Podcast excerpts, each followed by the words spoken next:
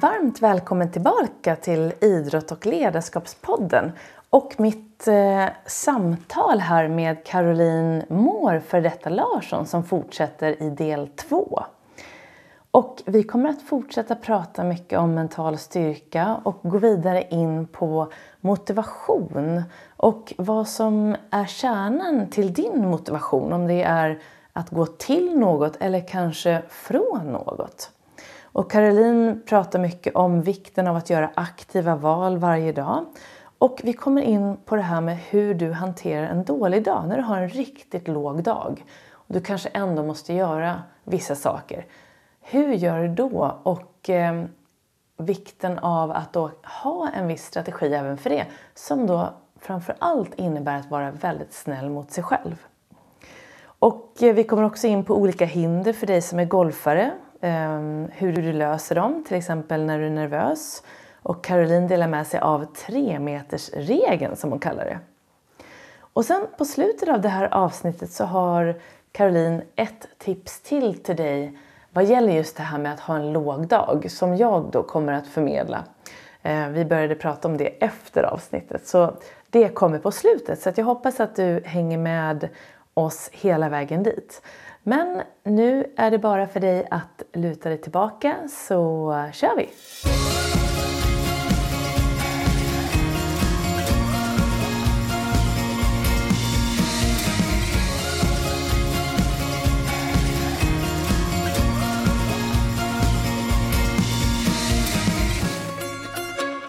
Det är faktiskt någonting som jag har önskat göra. Lyssna på en av hans föreläsningar. Han kommer ju ibland till Sverige. Nu vet jag inte om han har någonting inplanerat. Men det skulle vara fantastiskt. Hur lång var föreläsningen? Alltså det här är ju också en sak. Och det är liksom, med allt han gör så finns det en strategi bakom. Och efter första eventet så kände jag bara, vad var det som hände? Jag kände mig helt uppfylld. Jag kände mig så full av energi. Och jag liksom, som du sa om den här boken Find a Giant Within. Det kändes som att jag fick kontakt med en visdom inom mig själv igen. Som jag känner igen från det här med att gå igenom cancer och sådär. Så jag blev nyfiken igen och gå på nästa event. Och då blev det ju att jag blev nyfiken på, varför är det 14 grader i rummet? Du vet, du sitter ju med dubbla byxor, med 4 lager kläder på överkroppen, med mössa, med vantar. Och det är liksom för att du ska kunna hålla koncentrationen så otroligt länge. För till svar på din fråga hur lång en föreläsning är, den är ungefär 14 timmar. Oj, oj, oj. Wow. Ja, och det här pågår som det sista eventet, det är 6 dagar. Så att vi sitter i 14 dagar och, men vi sitter inte och lyssnar, utan var 15-20 minut så står man upp och dansar så mycket man bara kan. För att det är liksom, dels för att man fryser så att man vill röra på sig, men det är också för att det är så smart. Du sätter den här kunskapen i kroppen. Och i och med att han har de här gigantiska långa seminarierna. Det är för att trötta ut den med... Det här är liksom vad jag tror nu. Men det är för att trötta ut den här medvetna hjärnan. Som kommer med rationella lösningar. Räknar ut vad som är rätt och fel, falskt eller så. Men faktiskt att få kontakt med det som ligger under. Det lagret under. Det som jag skulle kalla undermedvetna. Det som står för intuitionen. Det som har kunskap om känslor och sådär också. Men som agerar från en helt annan plats än det medvetna.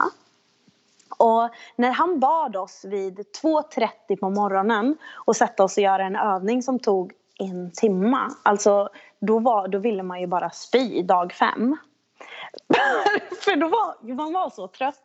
Men informationen som kom ut i det läget, i det tillståndet, var otroligt intressant. För det var liksom som ett annat lager i den kunskapen som vi alla har.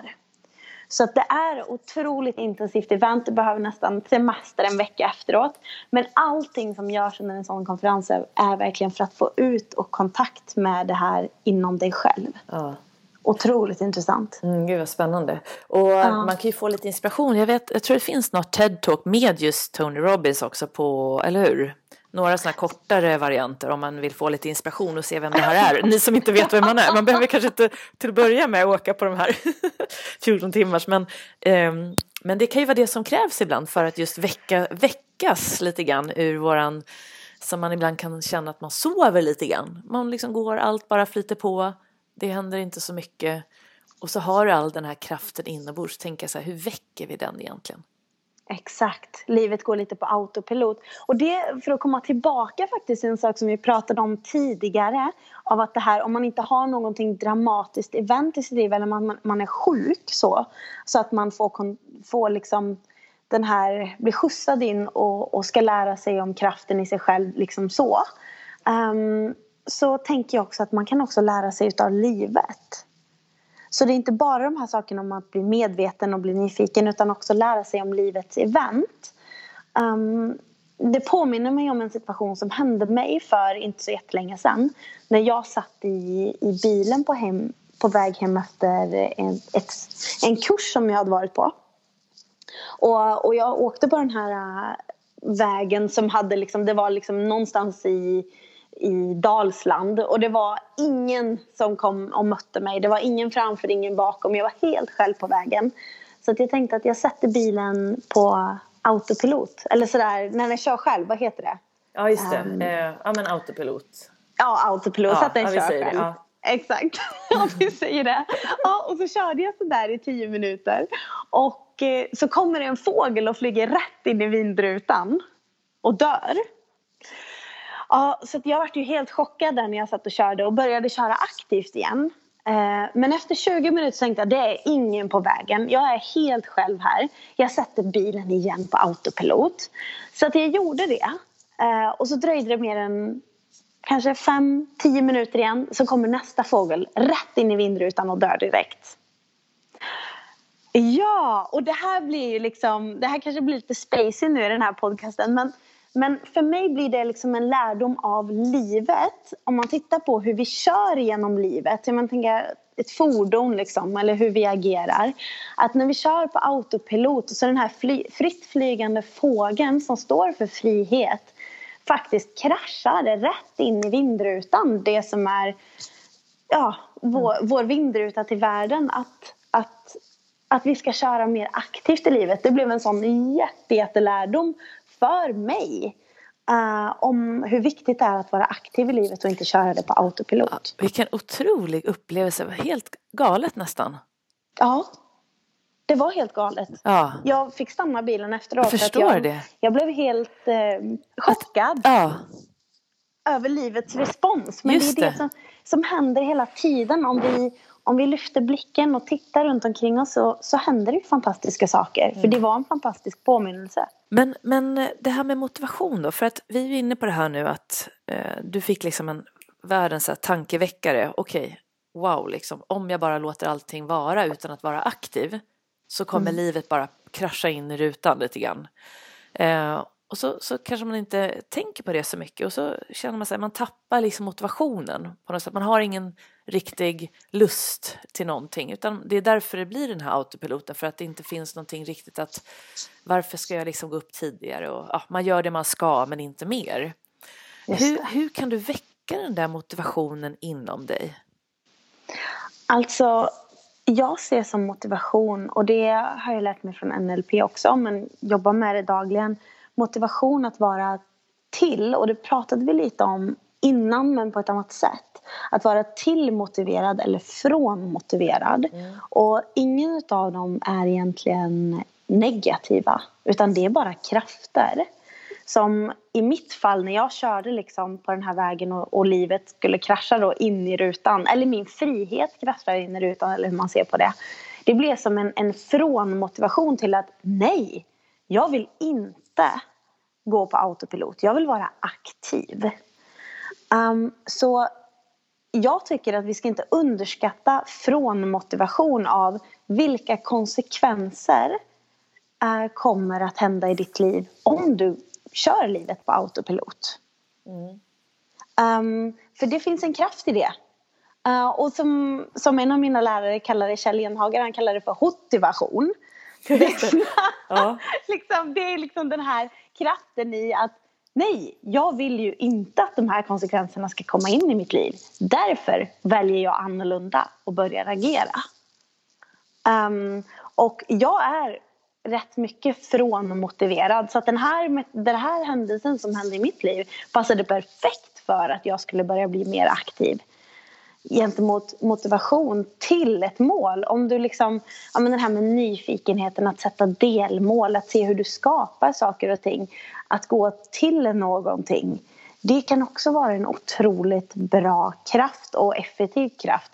Men vi behöver bli medvetna om, vart ligger min kärna? Är det mer till eller ifrån för att initiera den här första handlingen? Jag säger inte att vi behöver liksom bara köra på frånmotivation om vi är frånmotiverade så att det blir bara konsekvenser i vårt liv. För det blir rätt så tråkigt, utan vi behöver också skapa de här attraherande målen som vi känner att vi nästan liksom, vi dras till dem. Det finns liksom ingen annan väg än att gå mot det målet för att det kommer ge mig så mycket i mitt liv. Men den första handlingen, vart kommer den energin ifrån? Kommer den ifrån att tänka på målen som att du skapar dem? Eller kommer det ifrån att tänka att du ska undvika någonting i ditt liv? Det var en bra förklaring, för att just det här vad man inte vill. Det är lätt ibland att tänka, okej, men vad vill du? Vad vill jag egentligen? Okej, men det kan vara svårt att veta det, apropå att skapa de här önskade attraktiva liksom, målen och målbilderna. Ah. De kan man ju jobba med för att hitta dem, jätteviktigt såklart. Men också det här, vad du absolut inte vill. Att, där är vi, att vi kan vara olika där, så att det är inte ett rätt eller fel. Utan någon kanske mer behöver jobba då med det här, vad du inte vill. I kombination med det andra. Och någon kanske lite mer behöver jobba med vad du vill, för att man gärna hamnar för mycket i det här vad man inte vill, och att det kanske inte är någon idé. Exakt, och du ser ju direkt vad som ger dig energi att ta den första liksom, steget till att göra en handling. Så det är ganska enkelt egentligen att eller från mina ögon sett ganska enkelt att klura ut vart ligger motivationen i det första handlingsmomentet. Ja, jag förstår. Ja, så det är det. Man måste kolla på energin i det. Just det. Mm. Och sen behöver man ju då, när man väl har kommit fram till vad man inte vill eller vad man vill, så behöver man ju fatta beslut och gärna hålla sig till dem då. Och då tänker jag lite grann på när man spelar golf, som du också. Du har ju varit på proffs och jag jobbar både med proffs och amatörer. Men just det där att på golfbanan, om du har fattat ett beslut att nu ska jag ta den här järnsjuan och slå den full sving mot flaggan. Och så går du upp till bollen och så börjar du fundera liksom, nej men kanske, det blåser nog lite mer, kanske ska byta till en järn 8 istället, eller ska jag ta en, nej jag tar den här, du vet, så blir det så här osäker. Och då kommer det bli väldigt svårt att göra en bestämd bra sving, eller hur? Mm. Men i livet är det ju ibland inte lika lätt att se om man håller sig till ett beslut eller inte. Jag tänker så här, om du då har bestämt dig för att nu vill jag bli en morgonmänniska. Mm. Och så har jag det här beslutet att det betyder ju då att jag ska gå upp tidigare på morgonen. Och sen så, eller jag ska börja träna och nu ska jag springa 3 dagar i veckan. Och så har du alla de här besluten. Och jag tror du nämnde i en av dina motivationsvideos att 80% av alla våra löften till exempel kring nyår inte håller vi inte. Och att det handlar mycket om de här besluten vi fattar som vi också behöver göra. Så hur gör man för att liksom, så att säga, hålla sig till de beslut man har bestämt, så att man gör det man har sagt? Ja, jag tror att det finns massa olika svar på den här frågan. Men först och främst så tror jag att det handlar om dels tålamod. För att nu är gymmen tomma igen. Alla de här människorna som satte de här löftena. Alltså det finns ju ingen på gymmen nästan nu. Snart kanske det börjar igen, för sommaren börjar komma. Och då börjar liksom reklamerna med bikinis och sånt. Och då ska jag jobba på det. och jag tänker lite liknande. Att vi ska inte underskatta vad vi kan göra över en längre period. Men om vi sätter ett mål och tar ett beslut att till exempel, ja men vi ska börja träna då. Och första tanken kanske är för att få mer energi eller må bättre eller passa bättre i jeansen eller något sånt där. Men vad leder det till? att göra det än mer kraftfullt. För att jag tror i min värld, eller mina glasögon, varför vi droppar ett beslut är för att det kanske inte känns lika viktigt att genomföra det över längre tid. Utan vi behöver motivera oss, och det är, jag tror, ett val som vi tar varje morgon, varje dag faktiskt. Jag vaknar inte bara fullmotiverad, det är någonting som jag behöver jobba med varje dag. Och när jag länkar till hur viktigt det är för mig att gå till gymmet på morgonen, varför är det? För att jag ska orka kunna prestera under de timmarna på dagen som jag vill. För att jag ska ha energi för mig och min man, eller min familj om man har familj. För att det ska bli bättre på att hantera mina känslor och press och stress när det dyker upp. För att det ska bli mer stabil i mina beslut.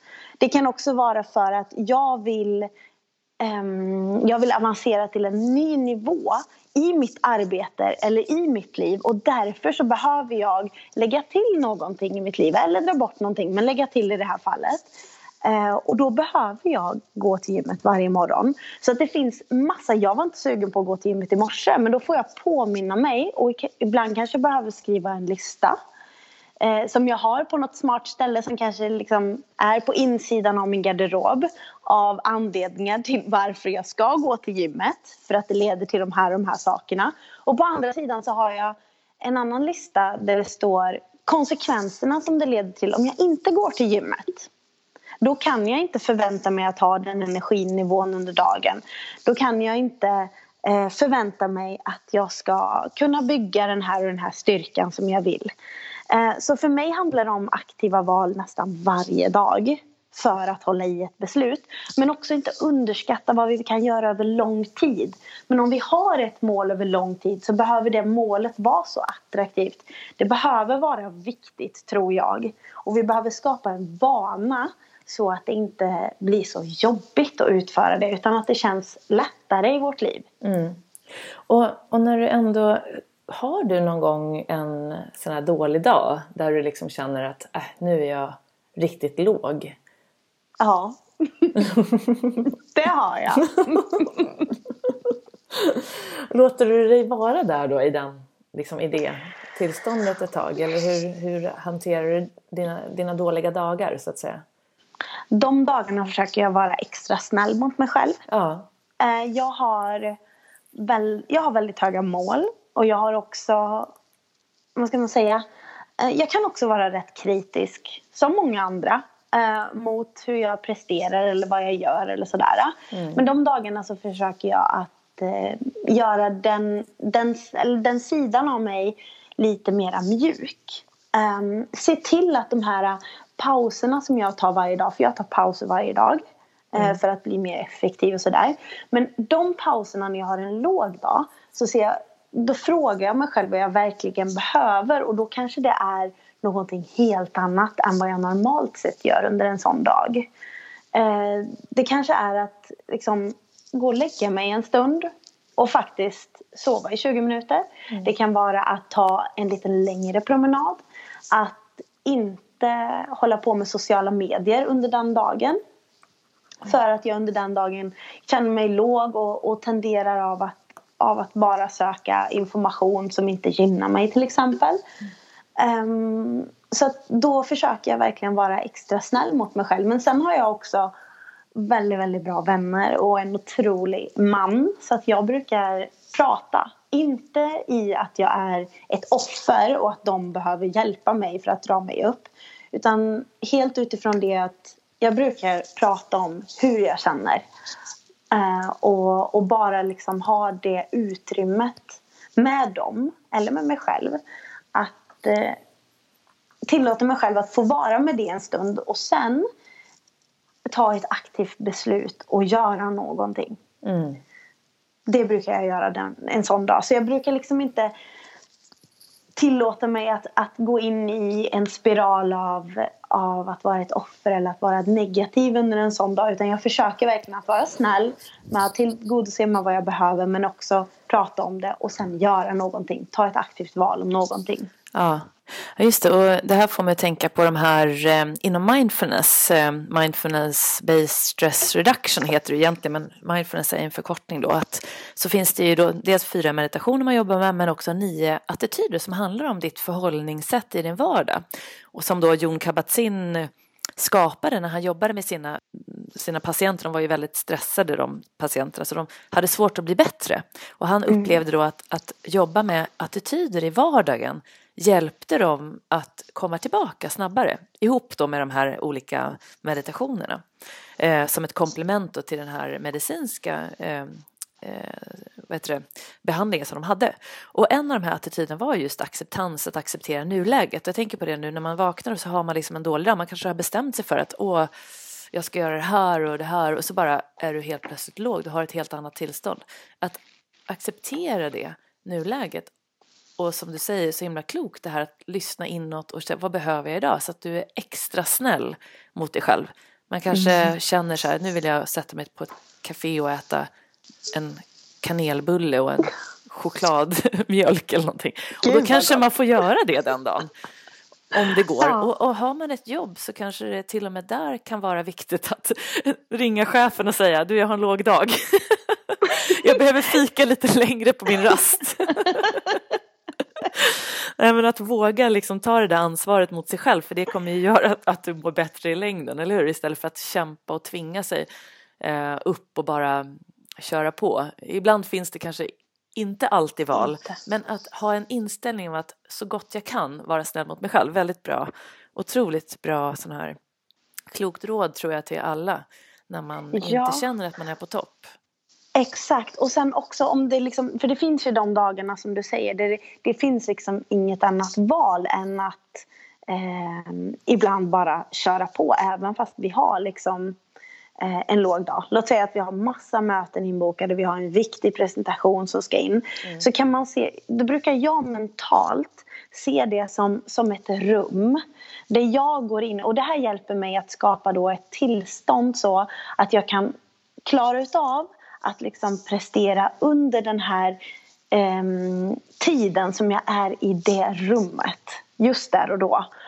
Och att förbereda sig för att se, okej, det här är ett rum. Jag går liksom in och ur det här rummet. Så att jag inte är i det hela tiden mentalt.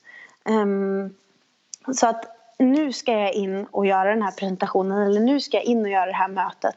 Så behöver jag kanske göra de här powerposerna. Dricka extra mycket vatten. Alla de här stärkande sakerna som kan hjälpa mig under den här timmen. Och sen när jag kommer ut då liksom släppa på spänningen. Så att man jobbar med det. Släppa på spänningen. Och så att man är snäll med sig själv under en sån dag. Det är mitt bästa råd för det. Och ja, det är jag tänker, yogar du själv och mediterar? Alltså jag har ju aldrig riktigt varit en meditationsperson. Jag vet inte riktigt. Jag kanske kommer till det. Jag kanske växer upp och förstår att jag ska göra det. Men jag yogar. Jag älskar yoga. Och jag älskar den delen av yoga där jag också får, som en del säger med meditation, att man bara får vara där och så närvarande i yogan. Så det är inte liksom den yogan där man behöver få puls, eller den yogan där man behöver jobba på musklerna, är inte alls. Utan jag ser den nog som en meditativ yoga. Den behöver inte alls vara snabb alls. Men ja, det funkar mest för mig. Och jag yogar 3 till 4 dagar i veckan. Ja, just det. Och då är det är också det här att få igång kroppen. Och att vara medvetet närvarande är ju en form av meditation, kan man säga. Det är ju det. De här 4 meditationerna som jag nämnde inom mindfulness, det är just, det ena är ju the movement, alltså en form av att få igång liksom cirkulationen eller flödet i kroppen då, genom rörelser. Och sen kan det också vara då andningsmeditation, att man verkligen fokuserar på att sitta och fokusera på andningen. Och sen finns det också något som heter walking meditation. Och det tycker jag är så himla fantastiskt för alla golfare där ute. Den är häftig. Ja, för just det som vi kan ha problem med, apropå tankar och inte vara i nuet. Målet är ju på något sätt att kunna ta ett slag i taget.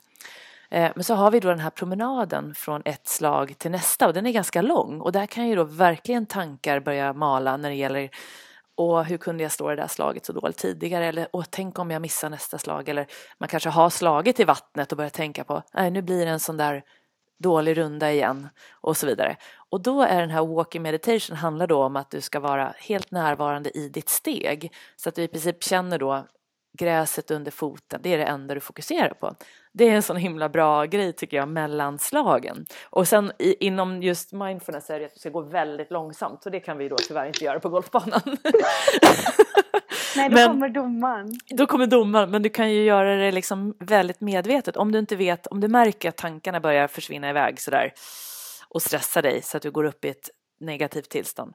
Bara ner i stegen. Det är en häftig grej. Och sen är det då kroppsskanning, den fjärde, apropå kroppen igen. Då är det en form av mental avslappning då. Ja, men den gör jag ju väldigt frekvent. Det är en sorts meditation, ja. Ja, exakt. Det är ju en meditation, precis. Exakt. Ja, exakt. Så det är liksom, den gillar jag jättemycket. Mm. Mm. Ja, precis. För det, när man riktar uppmärksamheten då till exempel stortån eller benet eller vad det kan vara, så slappnar ju också den muskeln lättare av. Eller spänningar minskar i alla fall när du riktar uppmärksamheten, speciellt i utandningen då. Så det är väldigt häftigt, bra sån där. Ja, men då egentligen kan man säga att du faktiskt mediterar fast du inte är medveten. Ja, det gör jag.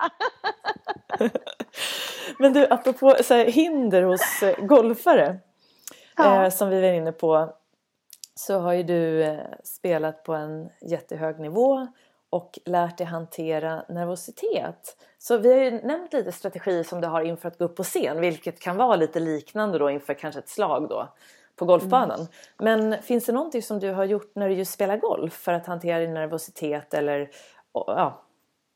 att du märker att ditt tillstånd inte hjälper dig? För det blir så otroligt lätt att svingen påverkas då. Ja, exakt. En sak som jag faktiskt har använt de senaste 2 åren, det är, eller inte bara de senaste 2 åren, men tidigare också, när jag har haft nervositet när jag ska putta specifikt. Då har jag haft en rädsla att jag ska missa. Och då brukar jag lägga till den här tanken innan. Vad är det värsta som kan hända att jag missar? Och då blir ofta svaret att jag missar. Och det blir ganska komiskt. För det drar ner den med hela så här spänningen i det. Att man inte behöver fokusera på att det kommer bli dåligt. Jag kommer liksom överföra det till nästa slag och sådana saker. Utan verkligen avdramatisera det. Och jag tror att det är någonting som jag omedvetet och medvetet använder nästan inför varje slag. Om jag är nervös inför, vad är det värsta som kan hända? Om jag nu liksom tänker så här, tänk om jag slår ut i skogen. Vad är det värsta som kan hända? Att jag slår ut i skogen. Ja, och det blir ganska så här, ja men då kan jag ju faktiskt sikta åt helt andra hållet. Och då blir det som att det blir så tydligt vart rädslan är. Att jag nästan omdirigerar mig själv till där är det jag ska. Eller mitt i fairway är det jag ska. Och jag skapar liksom en punkt där som är väldigt central och tydlig för mig själv. Och det funkar otroligt bra. Det hjälper mig också med nervositeten, att kroppen slappnar utav och avdramatisera det. Just det, så du har alltid ett specifikt litet mål så att du vet vad du ska ta tillbaka fokus till. När du märker då att en tanke som handlar om ett hinder dyker upp, så vet du, okej, jag blir medveten om det och så har du en strategi och så tillbaka till fokus. Exakt. Ja, och finns det någonting som du kan tipsa om just för att gå i och ur fokus på det sätt som vi jobbar med i golfen? För där är det ju återigen då, det är ju precis vid slaget du behöver fokusera. Och sen är det ju då, kan du ju då släppa det när du då promenerar till nästa. Men vad gör du för att gå i och ur fokus? Jag hade som en 3-meters regel, speciellt när jag tränade. Så 3 meter innan bollen så tittade jag ut. Ja, men till exempel alla såna här vädersaker som hur mycket blåser det, hur behöver jag hålla den här bollen och sådär. Och det blev ett sätt för mig att gå in i fokus av slaget. 2 meter från bollen, då valde jag klubba. Och när jag stod vid bollen, liksom, när det var liksom 1 meter, då var jag vid bollen. Då var det enda fokuset var att slå bollen. Så 3-2-1 liksom. 3 meter, 2-1. Jättebra. Ja, så det var som en 3-meters regel. Och då var det så här, när jag hade tagit beslutet av att nu blåser det så här och så här mycket. Jag ska ta 10 meter till på klubban. Då kom ju beslutet, då tar jag den här klubban. Då fick jag liksom inte ändra det. Då var jag tvungen att gå tillbaka ur slaget till 3. Och det blev som ett sätt för mig från att gå i och ur fokus. Jag förstår, vilket jättebra tips. Ja, jättetydligt. Ja. Det var jättebra, för just det där att, ja, men jättebra. Så att jag inte står och funderar över alla de sakerna när jag står över bollen. Blåser det verkligen så här mycket? Har jag rätt klubba i handen? Då var jag tvungen att gå tillbaka till klubbvalet som var 2 meter då. Eller 3 meter på vädret. Ja, men exakt, så där kommer vi tillbaka till det. När man inte kan hålla sig till beslutet så måste du försöka avbryta. Så att, och gå ur och sen tillbaka. Och så får man göra det kanske max 2 gånger då. Apropå det här med tiden. Exakt, ja. Men det här kan man ju faktiskt träna på också när man är på ranchen. Eller när man har en träningsrunda. Att du har kanske en uppgift. Idag ska jag bara träna på att hålla mig till det beslut jag har fattat. Mm. Och träna på det innan. För då blir det ju såklart lättare sen när det väl gäller. Om du är en person som tävlar då. Mm, exakt. Mm. Och väldigt, väldigt bra. Ja, du Caroline, jag har några frågor här från lyssnarna också. Och då, ja, och då är den första här. Vilket är ditt främsta tips för att bli en bra föreläsare? Okej, så som vi har pratat om lite innan. Förutsätt att publiken vill dig väl. Är otroligt bra för att sänka pressen. Och just det här att vi alla är tillsammans. Att man behöver inte känna sig så, liksom, så ensam på scen. Just det. Men det finns några andra grejer som jag tycker för att bli en bra föreläsare. Och det är verkligen att tala från hjärtat. För att tala från hjärtat, då blir det autentiskt. Det blir du och det är liksom dig som man vill lyssna på när man sitter där i publiken. Och någonting som jag tycker är viktigt också är när man besöker olika slags publik. Är att vara nyfiken på vart kommer de ifrån? Alltså hur ser deras omgivning ut? Vad är det de möter varje dag? Och vad är det de behöver höra just från dig i det? För det är liksom konsten att tala till varje publik som jag tycker är viktigt. Att sätta sig i deras skor och förstå vart de kommer ifrån. Det är viktigt. Mm. Ja, jättebra tips. Och sen, den andra handlar om mental styrka. Och då är det en som undrar vad mental styrka betyder för dig. Det betyder verkligen att börja utmana sin komfortzon och komma igenom utmaningar. Betyder det för mig. Att träna, att vi alla har potentialen att träna upp en riktigt, riktigt stark mental styrka. Vi behöver bara strategier som passar oss och vi är alla unika med vad vi behöver. Mm. Ja, jättebra. Och där sa ju du tidigare just att hitta, om man inte känner att man vet hur man ska göra själv, så är det så viktigt att alla kan bli mentalt starka som du säger. Och det finns ju hjälp om man vill ha en coach eller en mental tränare eller komma på någon av dina föreläsningar för att få lite tips om just strategierna, eller hur? För de kan ju, det finns så mycket ibland att välja på med tips och råd, så att just vad som passar dig är så, kan vara bra kanske att få en liten skjuts i. Ja, och när man börjar träna mentalt så kanske man inte direkt vet exakt vad som passar. Så det är lite trial and error i början. Att man får liksom testa en strategi under en tid och ge den en chans. Och sen utvärdera. Funkar detta för mig? Vad gav det mig? Funkar det inte? Nej, men släng den. Gör någonting annat. Byt ut någonting i din strategi. Så att jag tror också det, men det har vi pratat om också, att vara nyfiken. Ja, precis. Jättebra. Bra tips. Ja.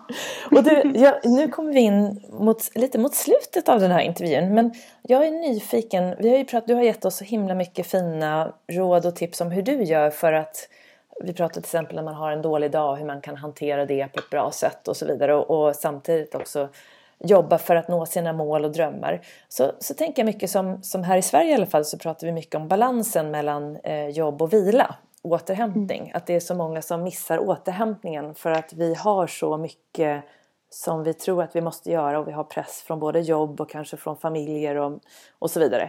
Hur hanterar du balansen just mellan jobb och vila? Har du hittat dina nycklar där? Jag tycker att jag börjar att få koll. Jag är oftast all in or nothing. Alltså, det är ofta 100% eller 0%. Men låt säga att jag har en väldigt intensiv period med flera uppdrag. Ibland per dag, det behöver vara i olika städer och sådär. När det är mycket press under en tid. Så försöker jag innan en sån period att vara så förberedd jag kan. Med allting som jag kan påverka. Som min sömn, hur jag lägger in vila emellan uppdragen. Finns det möjlighet att ligga ner någonstans? Eller är det liksom en annan slags vila jag behöver göra? Som du pratade om det här med gående meditation. Om man liksom kan sänka spänningen i kroppen till exempel. Eller... Ja, så att jag försöker vara så förberedd som jag kan på allting som jag kan påverka innan en sån här pressad situation för att göra det enklare för mig själv. Jag upplever ibland att vi kan ju inte förutse allting som händer utanför oss själva och där vi inte har någon kontroll. Och ibland så hamnar vi i sådana situationer när det är kaos runt omkring oss. Och där tycker jag själv att det är svårt att hitta de nycklarna. Eller jag har inte hittat dem än själv. Hur jag får in vila när det blir liksom kaos i situationer. Då blir det ofta den här 100% on.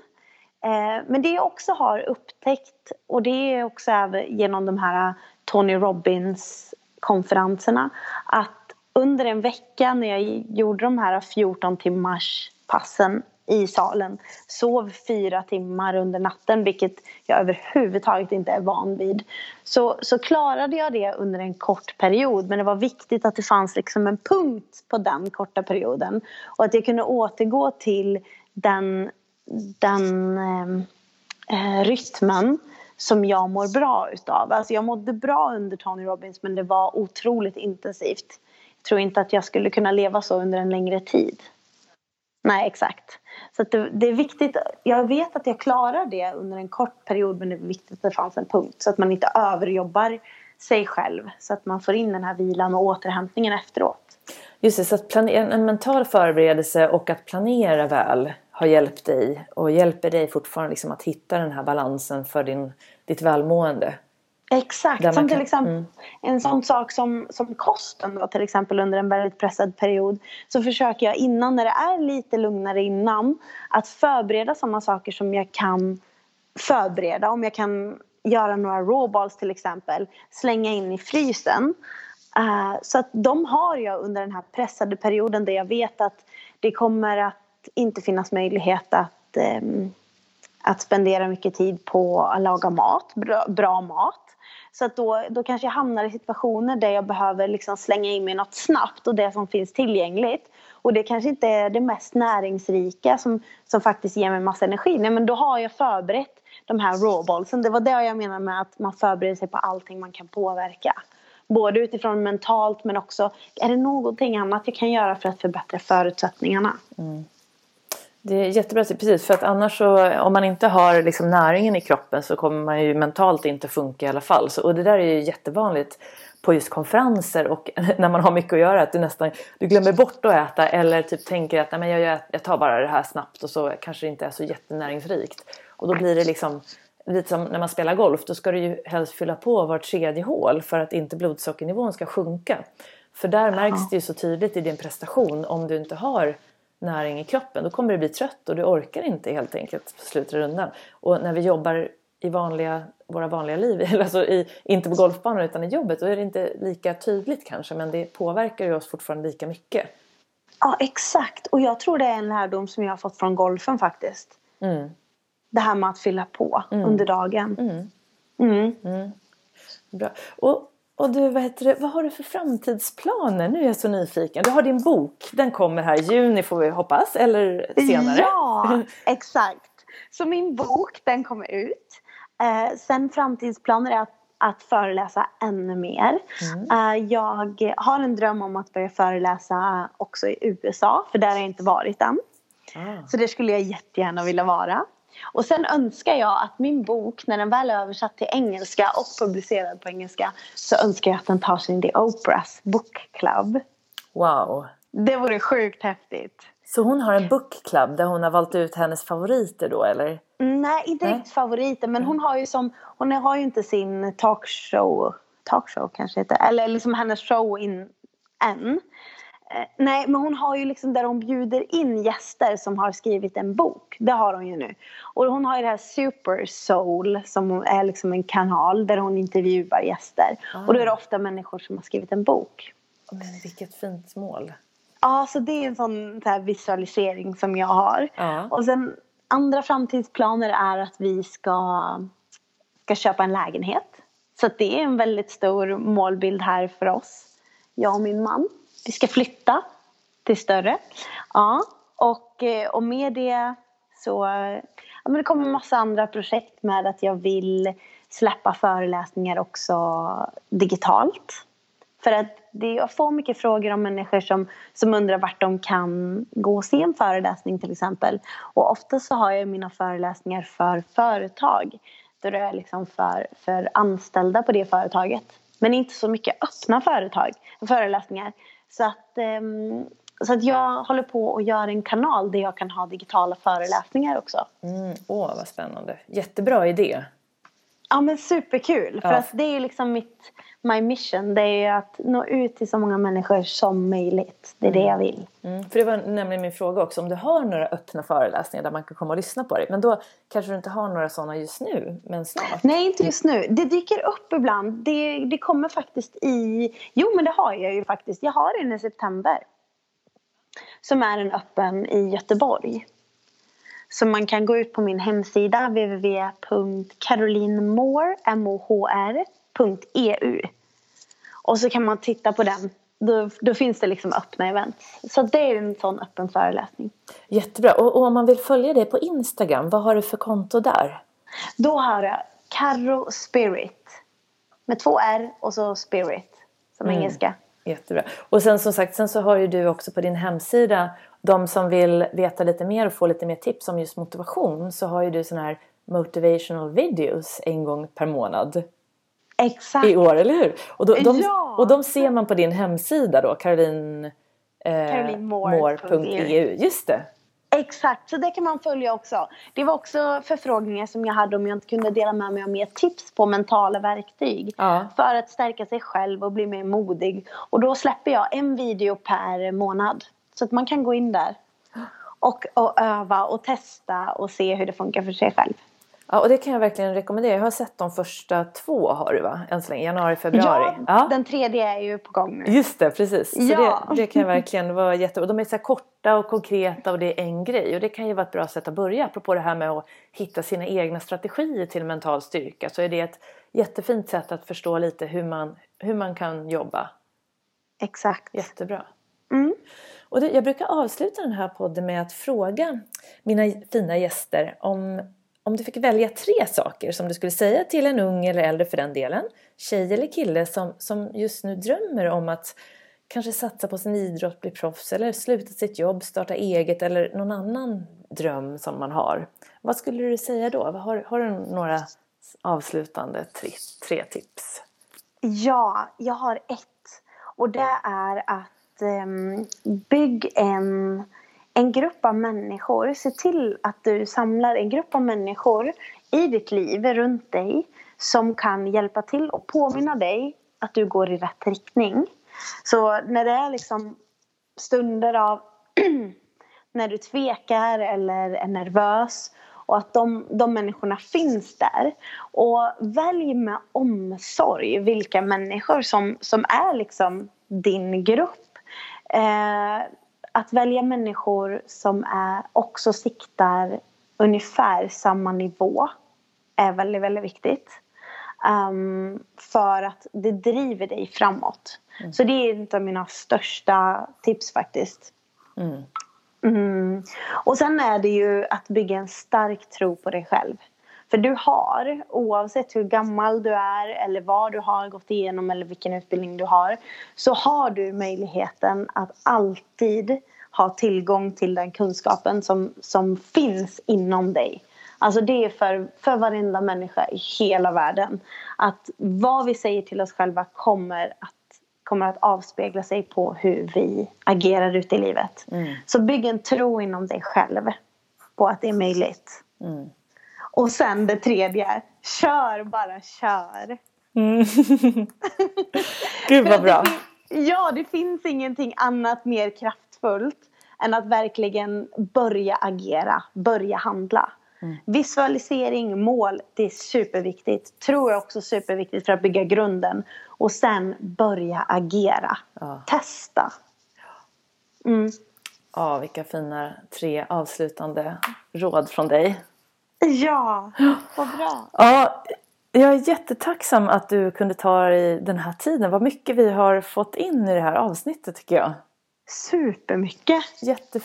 Jättemånga jätteinspirerande och viktiga områden som jag är säker på att alla som lyssnar kommer att kunna ta med sig in i sin egen vardag. Ganska direkt. Och som sagt, om man behöver lite mer inspiration så är det ju jättebra att gå in då på din hemsida för att få tips. Och om man vill kontakta dig, hur ska man göra då? Då kan man kontakta mig på mail. Och då är det fortfarande, jag har ju gift mig och bytt efternamn. Så då är det fortfarande mitt gamla efternamn. Så det är mail@carolinelarsson.eu. Mm. Och jag kan lägga in det här i ditt avsnitt också om det är okej för dig. Ja, det kan du göra. Om det är någon som vill skicka någon förfrågan eller några frågor. Eller frågor, absolut. Vad bra. Du, tusen tack Caroline för att du var med. Och jag önskar dig så mycket stort lycka till i framtiden. Och jag ser verkligen fram emot att läsa din bok när den kommer. Tack Jenny. Det var jätteroligt att vara med som gäst. Tack själv och varmt lycka till så ses vi. Detsamma. Hej då. Hej då. Hej då.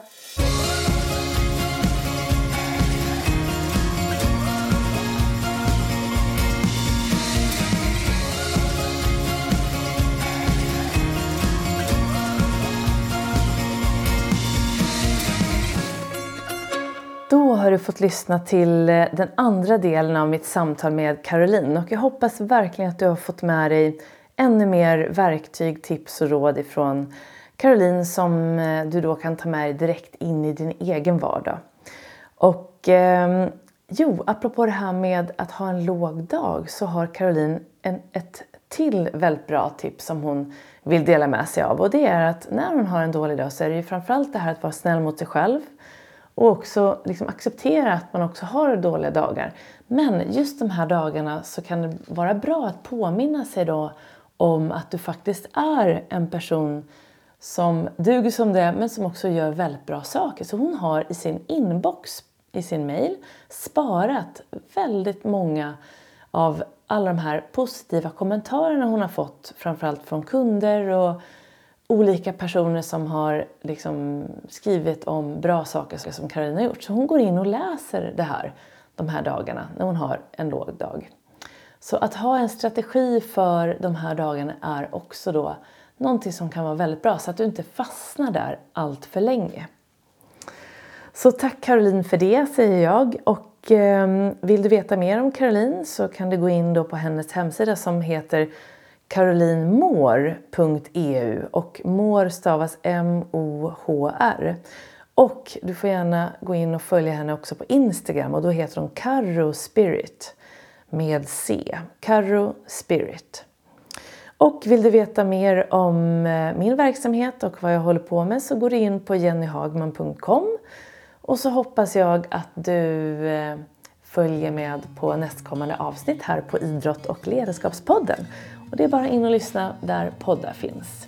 Och nu önskar jag dig en fortsatt trevlig dag eller kväll. Och ta hand om dig så ses vi snart igen. Hej då!